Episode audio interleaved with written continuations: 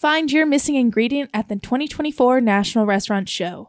Whether you're looking to adapt your offerings to satisfy shifting dinner expectations, seamlessly navigate razor thin margins, or integrate next era solutions to offset labor challenges, the show has everything you need to plate up success for your operation. See tomorrow's ideas come to life and find inspiration for your next big concept as you explore a bustling show floor featuring over 900 product categories. From award winning food and beverage items to innovative back of house equipment and technology. Join your peers at the show for food service in Chicago, May 18th to 21st, and get a taste of the future. Visit the official show website at www.nationalrestaurantshow.com to register and learn more. Diners appear to be cutting back on fast food spending.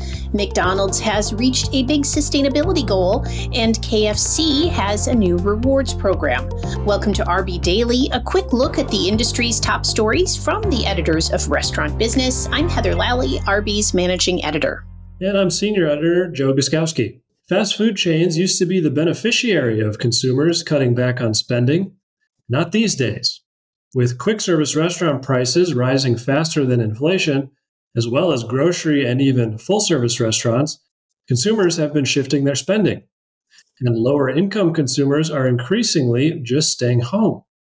That could be a problem for an industry that still faces high labor cost increases that other industries don't have. And it's a real issue in California, where fast food labor costs are about to increase 25%. McDonald's on Tuesday said it had reached its goal of serving only cage free eggs in its restaurants ahead of schedule. The burger giant, which last year bought nearly 2 billion eggs, committed in 2015 to switching to 100% cage free eggs by 2025, but doing so was a significant lift for the company, one that required a transformation of its supply chain. McDonald's said it worked with animal welfare experts and academics to help its egg producers build and renovate their farms. KFC lovers can now get rewarded for eating chicken. The Louisville, Kentucky based chicken chain announced new KFC Rewards, a loyalty program that runs through the company's app and website. Customers earn 10 points for every dollar they spend and redeem those points for rewards, along with personalized offers. The company is offering members exclusive deals, such as a buy one, get one deal on the chain's new smashed potato bowls. A longtime adversary of restaurant employers has announced she'll step down as head of the industry's largest union in May.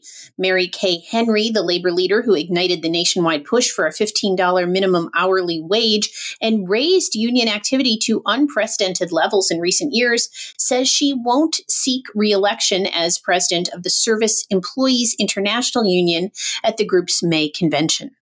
Sweetgreen is putting a new protein to test in 22 locations in the Boston area.